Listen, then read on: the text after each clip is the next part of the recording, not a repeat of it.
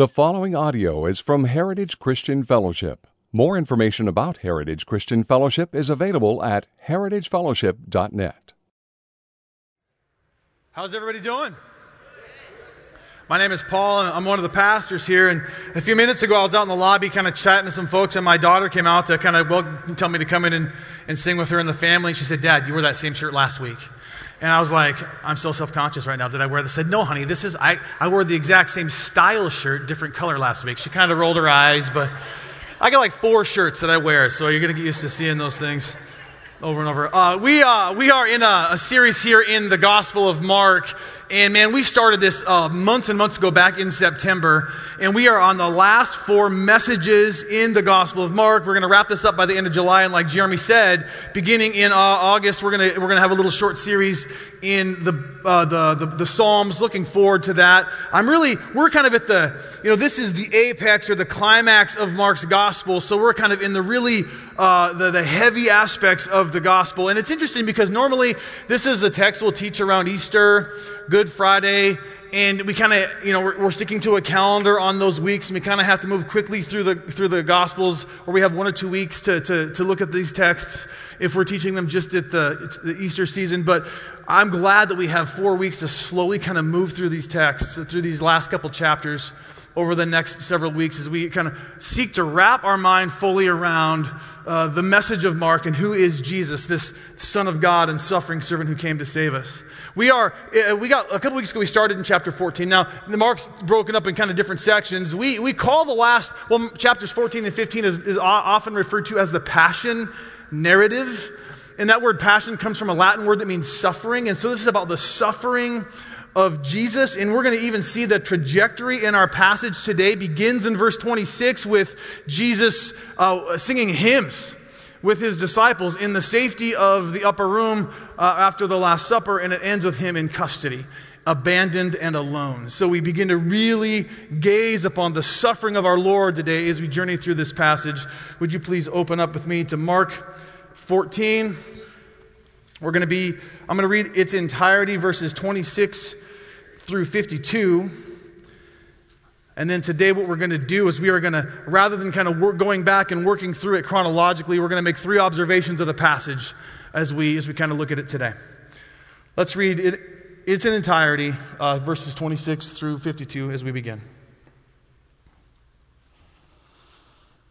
And when they had sung a hymn, they went out to the Mount of Olives, and Jesus said to them, You will all fall away.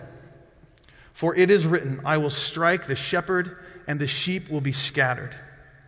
But after I'm raised up, I will go before you to Galilee. Peter said to him, Even if they all fall away, I will not. And Jesus said to him, Truly, I tell you, this very night before the rooster crows twice, you will deny me three times. But he said emphatically, If I must die with you, I will not deny you. And they all said the same. And they went to a place called Gethsemane, and he said to his disciples, Sit here while I pray. And he took with him Peter and James and John and began to be greatly distressed and troubled. And he said to them, My soul is very sorrowful, even to death. Remain here and watch. And going a little further, he fell on the ground and prayed that if it were possible, the hour might pass from him. And he said, Abba, Father, all things are possible for you.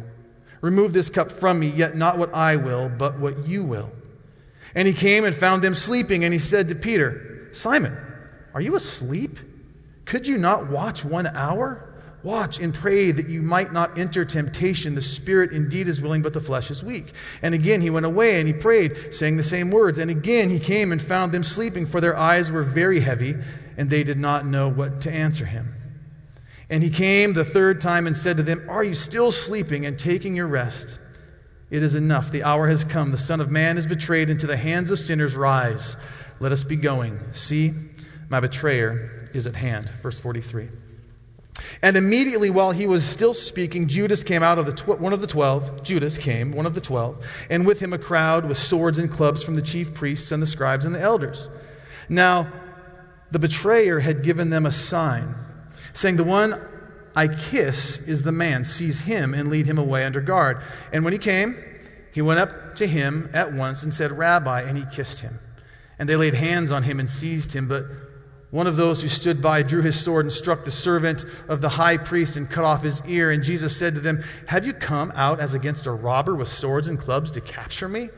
Day after day I was with you in the temple teaching, and you did not seize me, but, let's, but let the scriptures be fulfilled.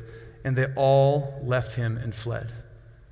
A young man was following, a young man followed him with nothing but a linen cloth about his body, and they seized him but he left the linen cloth and ran away naked.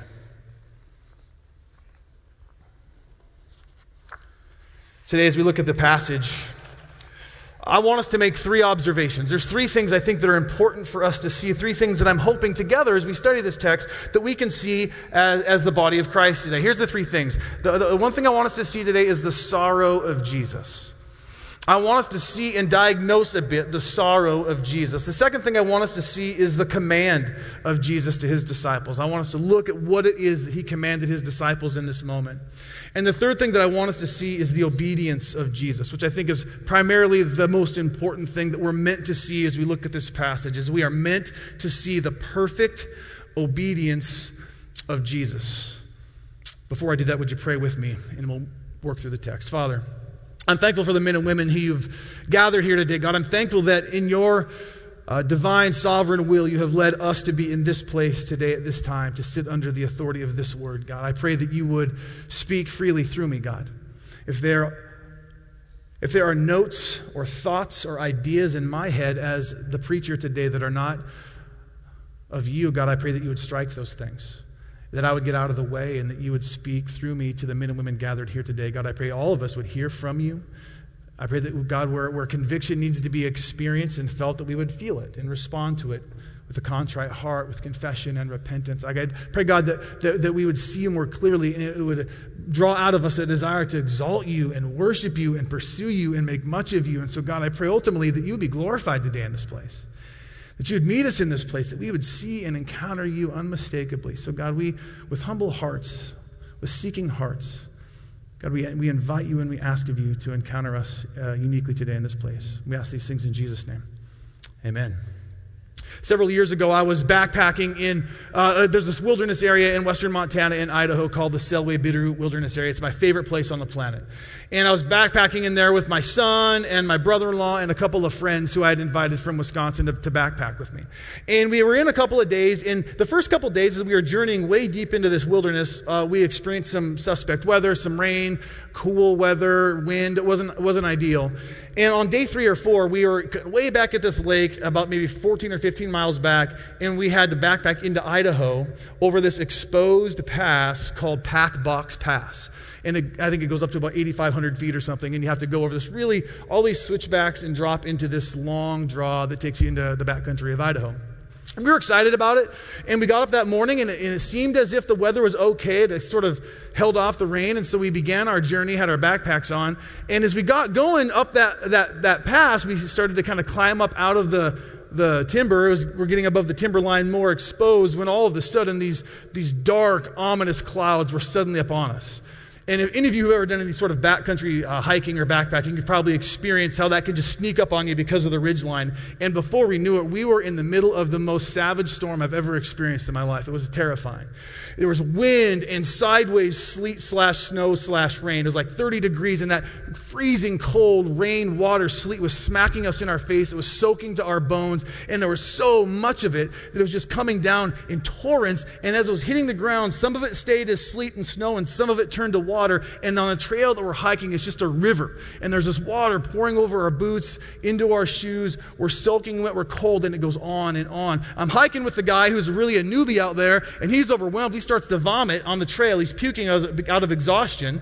And we're trying to figure out how to get his backpack over the passes. he's vomiting. And I'm like, okay, this isn't ideal. And I look at my son, who weighed like 100 pounds, zero body fat. He's soaking wet to the bone. His lips are blue and he's shivering and he's terrified. And I'm thinking, oh no. Like, I realize, like, we are in serious trouble. And I look at my brother in law, who's a little bit more calm under stress than I am, and I say, Russ, we got to stop. We got to build a shelter or something. And he said, kind of looked me in the face, it's stone cold, if we stop, we die. And it hit me. I'm like, I think you're right. It was terrifying moment. And so we just kind of continued to plod up that hill, getting hammered by the snow, carrying, we were taking turns carrying the backpack of the puking guy because he couldn't carry his backpack. We ended up getting to the top and it began to subside. We journeyed down the backside of the pass, out of the weather. Ultimately, the rain stopped. We took everything off and laid in our underwear on these giant rocks and let the sun warm us up. What a sight to behold. But we, we survived this awful storm. You know, as I think about that storm, like we, you know, ignorantly, got ourselves in that predicament. I thought we were going to die. Had we known that that storm was raging, we never would have left our tents, never would have left our home, never would have went into the wilderness. It was a death-defying experience. Had, you know, historically, men and women have died in storms like that. I share that story with you today because I think in our passage, as we look at Jesus in our passage today, we see him willingly stepping into the storm of all storms. He, he's, he's, he's stepping into the storm of all storms. It is a death storm. And we see him leaving the security of the upper room with his disciples. He leaves the city of Jerusalem. He, he zigzags his way with his disciples down the Kidron Valley, up on the other side of the valley to this olive grove called Gethsemane. And as we're watching Jesus leave and as we're seeing the text unfold, we're getting the sense that there has been a storm that has been building throughout this entire gospel, and now the storm is upon us and it's upon Jesus. And what we see in our passage today is we see Jesus stepping into the center of the storm. And we're meant to see him doing it. As Bible readers, we're meant to look at Jesus in his perfect obedience, stepping into that storm where he could accomplish something for us that we could never accomplish on our own. And so, as we look through the text today, I want us to do a couple things. One, I want us to get a sense of the storm. I want us to think about what is, what is, what is making up this storm. I want us to also look at the instructions of Jesus to his disciples. I think there's something really important there for us. But ultimately, like I've said earlier, I want us to all see today, every one of us, is I want us to see and worship God in light of his perfect obedience. If you look at the gospel going all the way back to chapter 1, uh, verses 12 and 13, as Jesus, as Mark begins his gospel, the very beginning of the ministry, Jesus is led out to the wilderness where he's tempted by Satan. So you get the sense that what Jesus is about to do is really, really significant. Is Satan himself is coming up against Jesus to try to thwart and stop him. Clearly, there is something serious that Jesus is going to do that Satan does not want to see happen. So we get a clue very early in Mark's gospel that there is a storm. Chapter 3, we have Herodians and Pharisees, Democrats and Republicans, liberals and conservatives in an unholy alliance coming together, unified in their hatred of Jesus and wanting to see him destroyed. Mark 3 7. So we get the sense storm clouds are building. And as the gospel unfolds, Jesus confronts demoniac after demoniac after demoniac, fierce opposition, scowling and, and screaming and howling, terrified of Jesus. You get the sense that something significant is building. There's a storm that's brewing. Chapter 8, chapter 9, chapter 10, Jesus tells his disciples, I'm going to be delivered over to the hands of the scribes and the chief priests, and they're going to kill me. He also says that he's going to rise from the dead. But the storm clouds are building. The storm clouds are building. We get into chapter 14, and all of a sudden you see one of the closest friends of Jesus turn on him and betray him. You see these false, hollow promises of, of his disciples. Oh, we'll never leave you. And the storm clouds are brewing. The thunderheads are massive. And as our text begins the day, the lightning begins to strike, and the storm is upon us, and Jesus steps in the center of the storm. Here's the first thing I want us to see today. First thing I want us to see is the sorrow of Jesus. If you're a note taker, I would encourage you to write that down. I want us to see the painful sorrow of Jesus. You know, what's going on in our text is this unique thing where we have Jesus, and within Jesus, the God man, there are two natures. There is the divine nature of Jesus and there's the human nature of Jesus. And as we journey through our text, there are times when the divine nature of Jesus is in view, and there's times when the human nature of Jesus is in view. And when we're looking at the painful sorrow of Jesus, we see the human sorrow of Jesus. Verse 26, he's, he's singing a hymn. Now, Jesus knows the cross is awaiting. And him and his disciples are ready to leave the comforts and the protection of the upper room. And I can imagine Jesus knowing that Gethsemane is minutes away, knowing that his arrest is minutes away, he's singing a hymn. He's singing songs of worship with his men, knowing that those dark storm clouds are about to, to roll over the top of his head. And as they head out, they end up on the outside of the Garden of Gethsemane. And then Jesus has the bulk of his disciples wait at the gate, and then he goes in a little bit deeper with the three inner circle guys Peter, James, and John. Verses 32 through 34 tell us that Jesus goes in, and, and, and the text tells us in verse 33 but that Jesus began to be greatly distressed and troubled. And what Jesus says to his three closest friends in a moment of utter vulnerability and transparency, he says, My soul is very sorrowful, even to death. And we see the humanity of Jesus. And they go to this olive grove called Gethsemane. No doubt, if you've heard any teachings on this, you've heard of the, what, what Gethsemane means. It means, it means oil press. The, the picture here is of great pressure. And if you were a part of an oil or an olive grove and you were, you were going to press the olives for, for olive oil back in the day, there would be this process where they would all be ground into a paste and placed in these baskets. And then there'd be three separate uh, uh, practices that would crush those olives so that the olive oil would, would, would be leached out. The, the first the first pressing of the olive paste would be the virgin olive oil, and that would be given to the temple as an offering. And the second pressing would be for, for cooking and perfume and cosmetics in the home. And then the third would be for like soap and for, you know, like uh, oil for the lamps. But there's three separate pressings that happen in the Garden of Gethsemane. And here's Jesus in the garden. Three separate times we see in our text, he goes back and his disciples are, are sleeping. We see him being pressed and being crushed. In fact, Luke's gospel tells us that the pressure was so great on Jesus as he was being pressed by the weight of what awaited him. Blood seeped out of his pores as sweat. The prophet Isaiah tells us that Jesus would be pierced for our transgressions and crushed for our iniquities. We see Jesus in the garden being crushed, and his soul is sorrowful. Kent Hughes said, In the garden on that night, uh, Jesus underwent a stress of cosmic dimensions, the greatest in the chronicles of the universe. Jesus, of course, knew that the cross was coming and what it entailed, but as he looked into the cup he must drink that night, he was astonished and overcome with horror. Hughes goes on to say that no human being, however great his or her anguish, has ever experienced anything like this. And so, what was the substance of this sorrow that Jesus speaks of? What was informing the words, his anguish in the words that he was deeply sorrowful? Well, I think one that we've been talking about for several weeks is there's a heartbreaking betrayal that's unfolding here in the garden. I mean, we see that Judas comes. You know, after we, we studied this last week and the week before, eh, Jesus knew the, the betrayal that was that was going to come his way at the hands of Judas. And we've looked at the, the text in, in Mark 14 up to this point, and there were these moments when Jesus was extending a hand, an opportunity for, for Judas to confess and repent and come back in right standing. And we see the heart of Jesus, the heart of Jesus for this man whom he loves. But then Judas shows up in verses 42 through 46, and he gives Jesus this kiss. The, the word there is kataphileo. It's, it's, it's, it's not just phileo, like a friendship kiss. The word here, the word that's used for kiss, is this idea of a prolonged kiss. It's to kiss again and again, it's to kiss tenderly. It's a more meaningful kiss that Judas lays on the cheek of Jesus. One scholar puts it this way he says, This is a prolonged kiss. It's the kind of kiss one gives to someone he loves.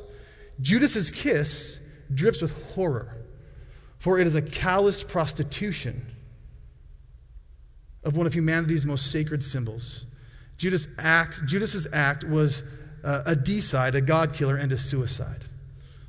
So, this is where we get the phrase kiss of death. This is a heart wrenching betrayal. Jesus loved this man.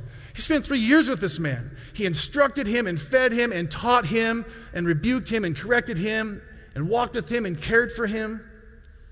This was his friend. In fact, one of the Gospels tells us that Jesus called him friend in this moment. Friend, do what you've come to do. As I think about that, as I think about Jesus receiving the kiss of death and not punching Ju- Judas or smiting Judas, as he's receiving the kiss of death at the hands of deep betrayal, it leads me to wonder how, how, how have I responded in my life? How have we responded traditionally? How have you responded to betrayal? I don't know if there's anything more painful than betrayal. It's, it's, it's searing. And my guess is there's lots of in you in here that have experienced deep, deep betrayal at the hands of a significant other, maybe a family member, a dear friend, a place of work, or a boss.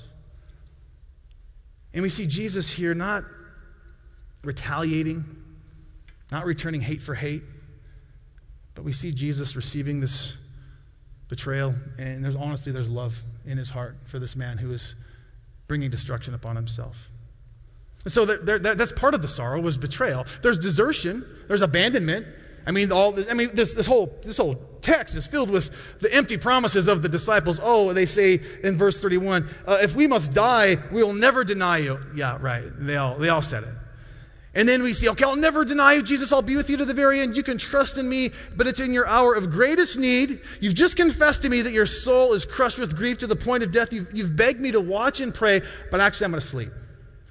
And you're going to come back and you're going to rebuke me. Stay awake. I need you to watch and pray, but I'm going to fall asleep again, and then a second time, and then a third time. And so there's this, this, this utter desertion a, a, physical desertion and a spiritual desertion. And, our text is sort of framed with them saying, We'll never leave you and abandon you. And then the haunting, heart wrenching words of verse 50 they all left him and fled.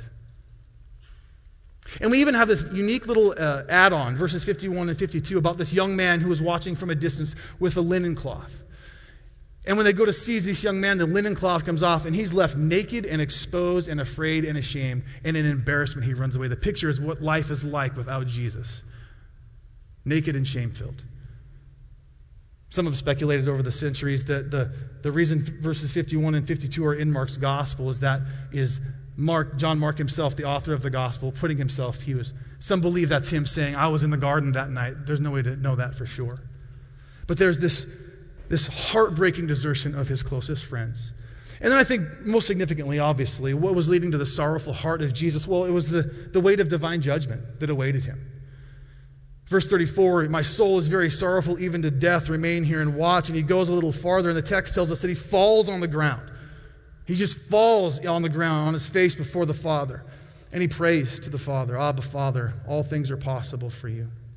Remove this cup from me, yet not what I will but what you will. Mark tells us that, that Jesus prayed, if it were possible, that the hour might pass from him. And so Jesus goes to the Father, falls on his face, and he's staring at this cup, this cup of suffering, this cup of wrath.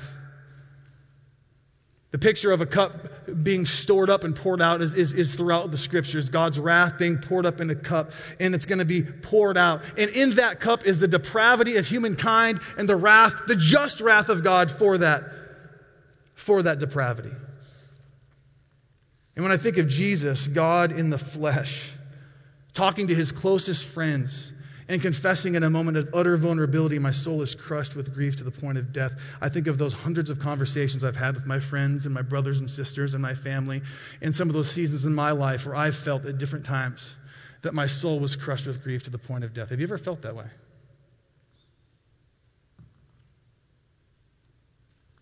I'm reminded that we have a God in Jesus who isn't this impersonal, unfeeling, far off, distant deity that observes human affairs from a safe distance, never you know, endeavoring to engage with us. No, we have, a, we have a high priest, Hebrews says, that has experienced the very same things you and I have experienced.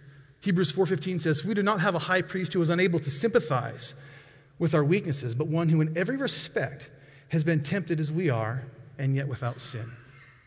And so I think we're intended to see the, the, the striking, harrowing, heart wrenching sorrow of Jesus. The second thing I think we're intended to see is the command of Jesus, primarily encapsulated in verse 38. I think we're intended here to see the command of Jesus in addition to his sorrow.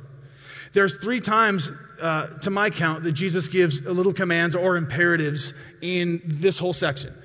the beginning, he tells his disciples to sit here. In the middle, he tells his disciples to rise. So sit here and rise up. And the only other command he gives in this whole body of text is when he tells his disciples to watch and pray. And in fact, in three different times, he talks about watchfulness.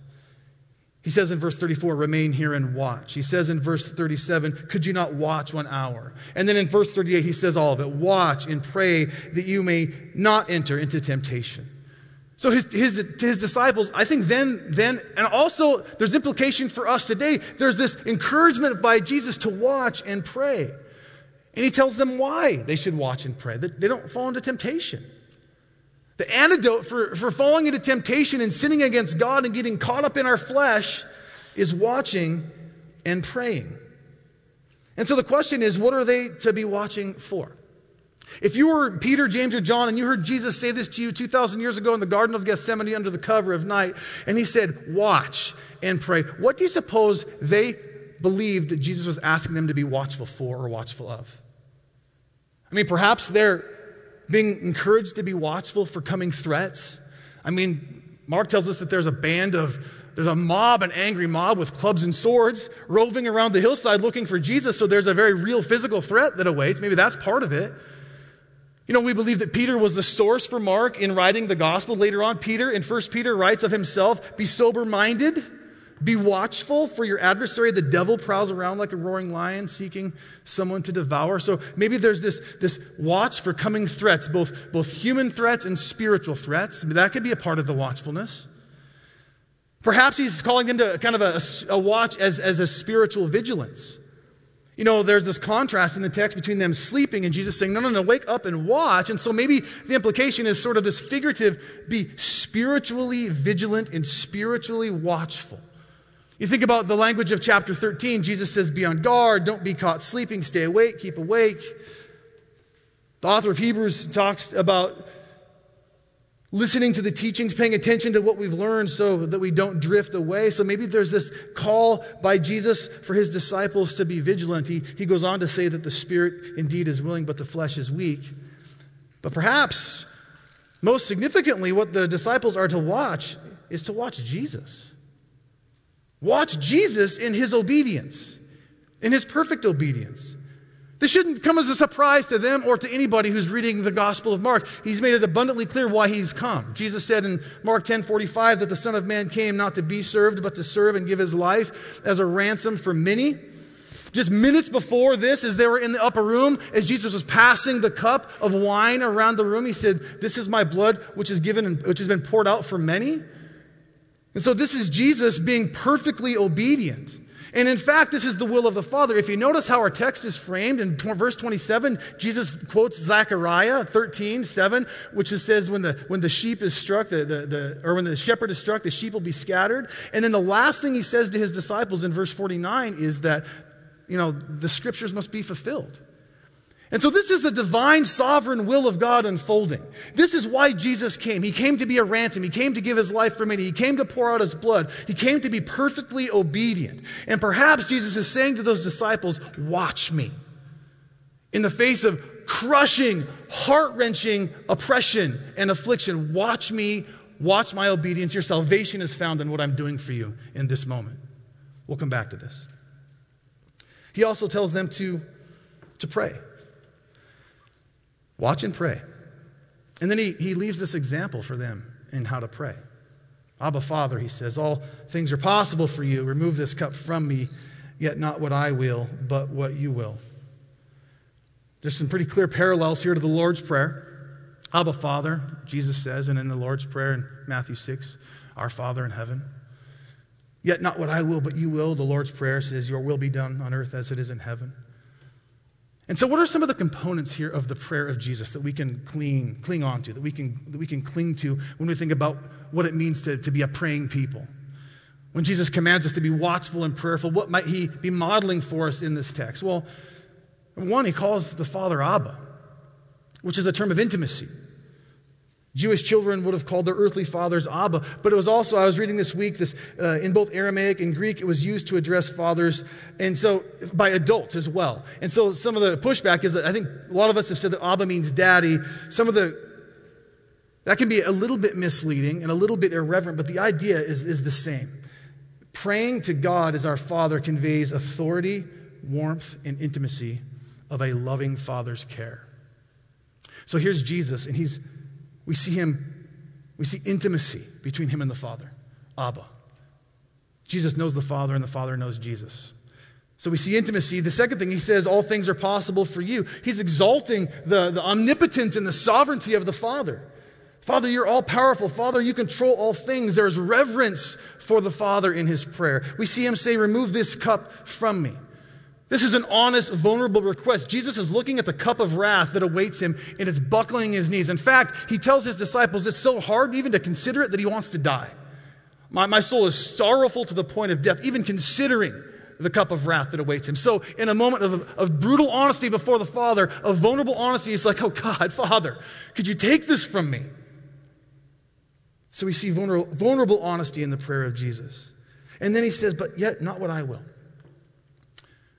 This is a trusting submission to the Father. And Jesus knows the Father, He knows the heart of the Father, He knows the will of the Father, and He knows that it's good. And so He recognizes that His desires, His human desires, might get in the way. So we see submission in the prayer of Jesus. And lastly, He says, Yet not what I will, but what you will. In those last four words is a declaration of trust. Jesus trusts in the Father's will, even if it means pain in the moment. And so we see this prayer of Jesus that he's modeling for his disciples as he tells them to watch and pray. The kind of prayer modeled by Jesus is a prayer of intimacy and reverence and vulnerable honesty and submission and trust unto the Father. We are talking about this as a staff uh, on Thursday. And we were talking about, you know, the longer you walk with the Lord, it seems as if these curveballs in our spiritual lives come our way and things aren't unfolding the way we think they should. And we find ourselves in our own little mini Gethsemanes. And if you talk to anybody who's walked with Jesus long enough, they're going to tell you of heart wrenching, heartbreaking moments where they're on their face, being crushed, their sweat is his blood, and they're crying out to God, like, Why, God? Pastor Jeremy said, and I, I wrote down the quote, he said, If you live long enough in the Lord, You'll come up against seasons when trusting the Lord will be the hardest thing you've ever done. I know I've been there. And my guess is some of you have been there. And when we look at Jesus in the garden, the weight of God's wrath and humankind's sin upon his shoulders, when we consider what he's betrayed, what he's endured, I mean, think of what he's endured coming up to this moment. He's endured betrayal by a friend, desertion by his friends, utter anxiety to the point of death, unspeakable physical pain he's going to endure. He's been lied about and lied to. He's been defamed publicly. Everything that breaks our heart, everything that destroys our lives, everything that knocks us on our face, he has experienced. And I think about the original audience who would have received Mark's gospel. We know that it was Roman Christians in the Roman Empire who received this gospel in uh, the 60 ADs around that time. And these were men and women, believers, followers of Jesus, who were experiencing unspeakable persecution and affliction at the hands of Caesar and the Roman Empire. How encouraging would this have been to, to gaze upon the obedience of Jesus in the midst of unspeakable affliction? And I thought about this. I thought about my prayer life. I thought about our collective prayer life as a church. I thought about you, and I, and I just speculated what would it look like if our prayers reflected the very heart posture of Jesus here?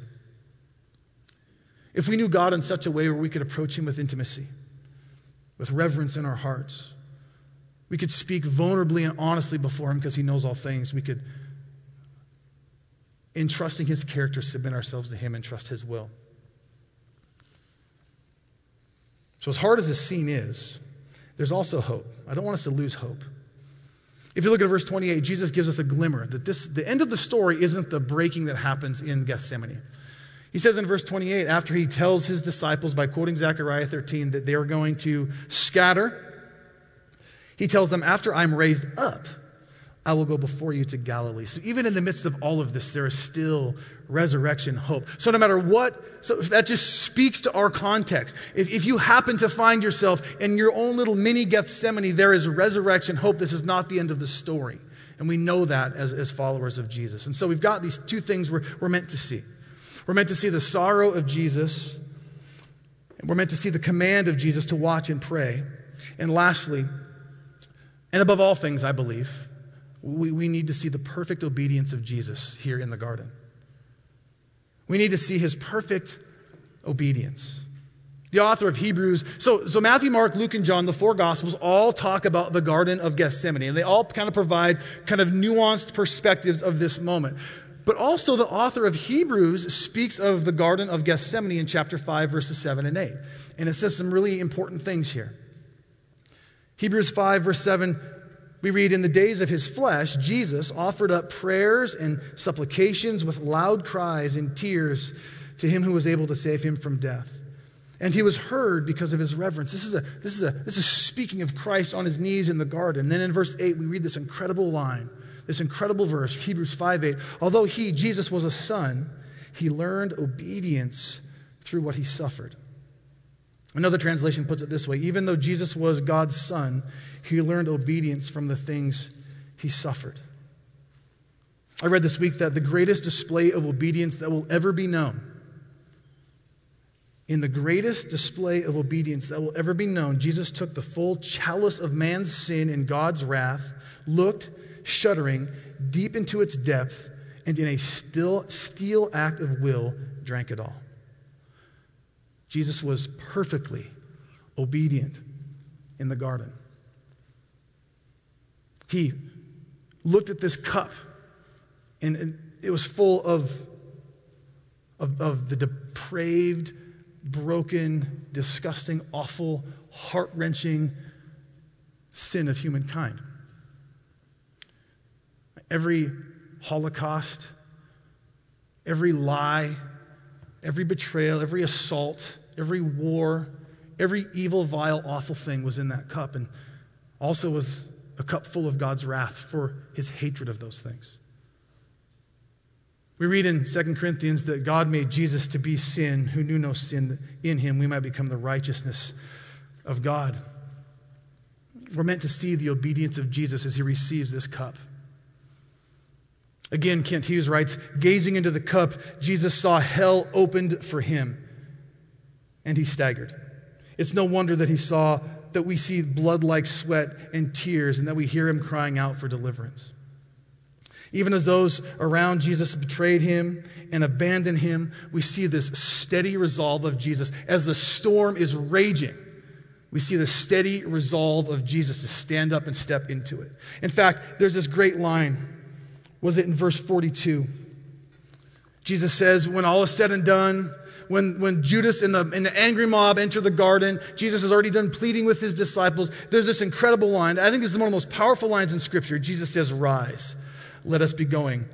See, my betrayer is at hand. Jesus wasn't saying, Hey, let's run away.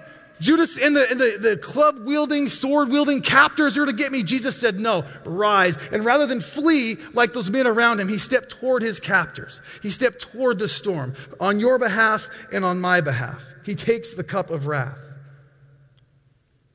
Even as those around him run away and abandon him. Resolve in the face of heartbreaking betrayal. Resolve in the face of heartbreaking desertion. Resolve in the face of divine judgment.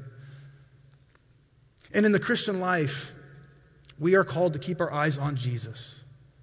Jesus says, Watch and pray, watch him in his obedience. I love what the author of Hebrews says, chapter 12, verses 1 and 2.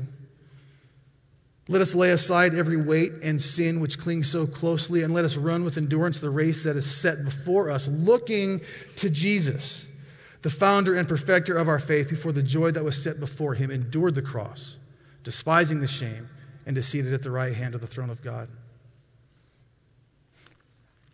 And we see Jesus, he, he had the authority, had he so chose, to do whatever he wanted here.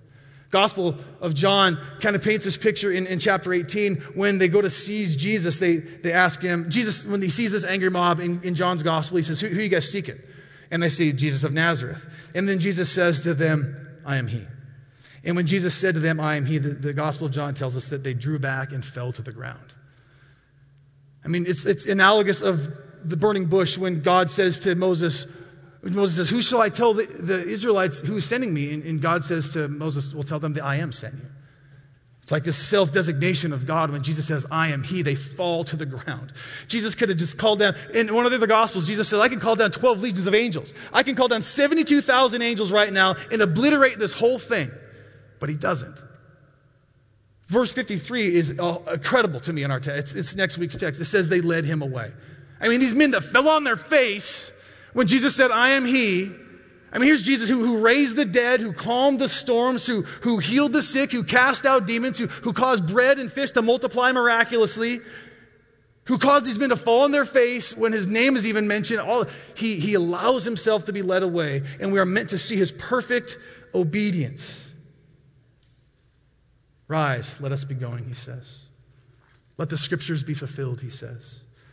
Father, let your will be done. Jesus is perfectly obedient to the will of the Father. I was drawing on the, on the chalkboard in our, our, our conference room this week, you know, like a plot arc. You guys have all seen plot arcs. And when you're reading narrative like this, there's a plot arc that follows. So the whole Bible is a plot arc, and then there's, you know, then books of the Bible that are narrative have a plot arc, and you know, there's a setting, and there's this rising tension, then the conflict, and the, then sort of like this, um, this slowing down tension, and then this like this new reality or this resolution or this stasis. That's what a plot arc is. So rising tension, falling tension, and it's you know I've always when I've thought of the gospel, when I thought of the story of Jesus, I've always just put the cross at the very top of the of the climax of the story the setting, the rising tension, the climax. And I was thinking about, I think this is, the, I mean, I, the cross is an implication of this, obviously, but, but Jesus had a decision to make. As he's on his faith, face in the garden, as he's being crushed, as blood is seeping out of him, as he's being crushed with the weight of God's wrath in this cup, he could have, he could have walked away in disobedience. But when he got up on his feet and he stepped into the storm, he made the definitive decision that's changed the course of human history forever and ever. I think the top of the, of the climax of the story is the obedience of Jesus to pull himself off the ground and step toward the cross. This is the moment right here. Human history hinged on this moment. Redemptive history hinged on this moment. He steps toward his captors in selfless obedience. The hour has come. And Jesus goes out into the storm. He allows himself to be found. He knows he's going to be abandoned. He knows he's going to be betrayed. He knows the cup of divine judgment that awaits him. And in perfect knowledge of all of this, he says, Abba, Father, let your will be done. Do you see him in the garden? We have to see him. Do you see him rise up and step toward the cross? Do you see his perfect obedience? Think of this biblically for a sec. When's the last time in the Bible we saw a man face temptation in a garden? Genesis 3. Adam's disobedience brought devastating consequence. Adam was in a garden and he faced temptation he crumbled to the temptation which led to the death and condemnation for all humankind. And here in another garden, in a fulfillment of the promise of God over the serpent in Genesis 3, the head of the serpent is being crushed by the obedient man Jesus stepping toward the cross. It's his righteous obedience in the Garden of Gethsemane that now leads to the justification and to life for all men. Listen to what Paul writes in Romans 5 verses 18 through 21. Paul says, Therefore, listen, he summarizes all of this in a few verses. Paul writes, Therefore, he's talking about Adam, the first Adam, and Jesus, the second Adam. He says, Therefore, as one trespass led to condemnation for all men, he's talking about Adam in the Garden of Eden. As one trespass led to condemnation for all men, so one act of righteousness leads to justification and life for all men. You see him contrasting Adam and Jesus here? For as by one man's disobedience the many were made sinners, so by the other man's obedience the many will be made righteous. Now the law came in to increase the trespass, but where sin increased, grace abounded all the more. So that as sin reigned in death, grace also might reign through righteousness, leading to eternal life through Jesus Christ our Lord.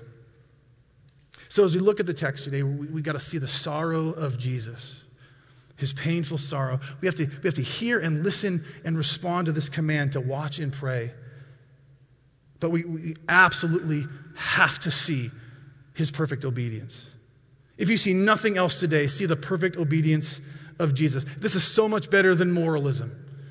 Our temptation sometimes as human readers is to look at Jesus and look at his moral decisions, which is good. We want to be like Christ. And apart from the gospel, apart from the redeeming, saving, salvific work of Christ that he accomplished on our own strength, we just try to live moral lives. It's only through the supernatural, regenerating, new life work of Jesus that we have any hope. And it's in the obedience of Jesus here that our salvation is found. And so, so what does this say, right? So, so what does this picture of Jesus confronting the storm say to us? What does it say to us sitting here today? What, what is the lesson as you and I gaze upon Jesus in the face of the storm, as we gaze upon his steady resolve? What is the lesson of Jesus in the midst of the storm? Two things I want you to hear. Number one, I want you to hear that the perfect obedience of Jesus gives us a place to stand. The perfect obedience of Jesus gives us a place to stand. Jesus accomplished something in the storm. He came to give himself as a ransom for many. He came to pour out his blood for many. That's you and that's me. He came to go out into the storm and to rescue us from sin and death. And even now, as you and I seek to walk with Jesus and figure this life out, He has provided an anchor upon which we can cling to in the storm, and He clings to us. I've heard Timothy Keller teach on this quite a bit over the years. But if you're in Christ today, if you have trusted in Jesus as your Savior, here's what that means for you. That means when we're looking at Jesus take the cup of wrath in our text, when we, in the, in the coming weeks, as we see him on the cross, uh, as the, our substitutionary atoning sacrifice, as a propitiation for our sin, as we look at Jesus dying in our place, as we look at the wrath of God being poured out on Jesus in our place, here's what that means for you and for me that have trusted in Christ, that have been born again. Here's what it means.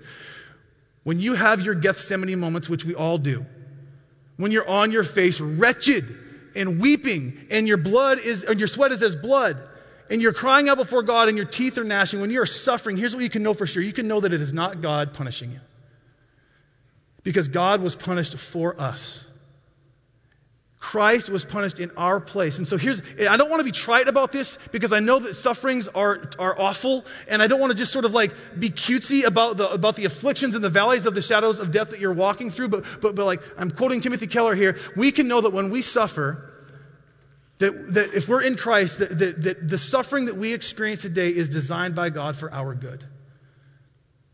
So if you're in your own mini Gethsemane today, which I know some of you are, you can know that the suffering and the affliction that you feel is for your holiness. And God is far more concerned with our holiness than He is with our happiness. You can know that for sure. And it's not just, there's resurrection hope in our text. He's coming back. We just got done studying this over the previous weeks. He's present with us. We just studied in, in the, the, the, Lord's Supper that He is uniquely present with us in the midst of life's struggles. We don't do this thing alone. So, so the, the perfect obedience of Jesus gives us a place to stand. He was punished for us, and so we can now, with the imputed or the, or the righteousness of Christ upon us, we have a place to stand. And we have to remember, secondly, that, that this Jesus that we see in the text today, being perfectly obedient, He's with you and me today in the storm, the same Jesus. And that's a, a, a, large part of what the Lord's Supper reveals to us his body and his blood, his presence with his people. He said in the Great Commission in Matthew 28, what, remember Jesus said how he closed the Gospel of Matthew? He tells them to be, make disciples of all nations and baptize them in the name of the Father and the Son and the Holy Spirit. Teach them to observe all that I've commanded. And be sure of this, Jesus says. His final words in Matthew's Gospel Be sure of this, church. I am with you always to the very end of the age. He's with us. So, do you see him? And do you see his perfect obedience? That is what informs our worship. That is what gives us life, is in the obedience of Jesus. Pray with me. Father, I'm thankful for your word. I'm thankful for the privilege you give us of gathering week in and week out and sitting under the authority of this word and God, I'm thankful just for just the way that you reveal yourself to us. God, I'm thankful that we can crack open the scriptures and, and, and on one hand, it's this ancient text that's thousands of years old, that's written to a different culture and a different context, and there's the, the work of trying to interpret that. But on the other hand, God, it is just so powerfully poignant and applicable to our lives today.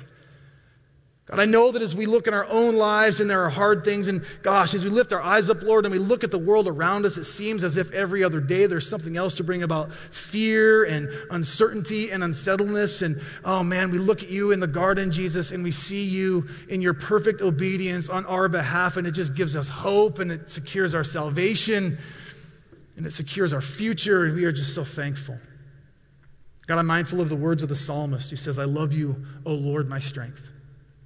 The Lord is my rock and my fortress and my deliverer, my rock, my God, in whom I take refuge, my shield, the horn of my salvation, my stronghold. I call upon the Lord who is worthy to be praised, and I'm saved from my enemies. God, would you give us today, wherever we may be in our journey with you or our pursuit of you, God, would you give us words of faith to cry out to you, to ask you to save us as we gaze upon you and your perfect obedience? We love you. We pray these things in Jesus' name.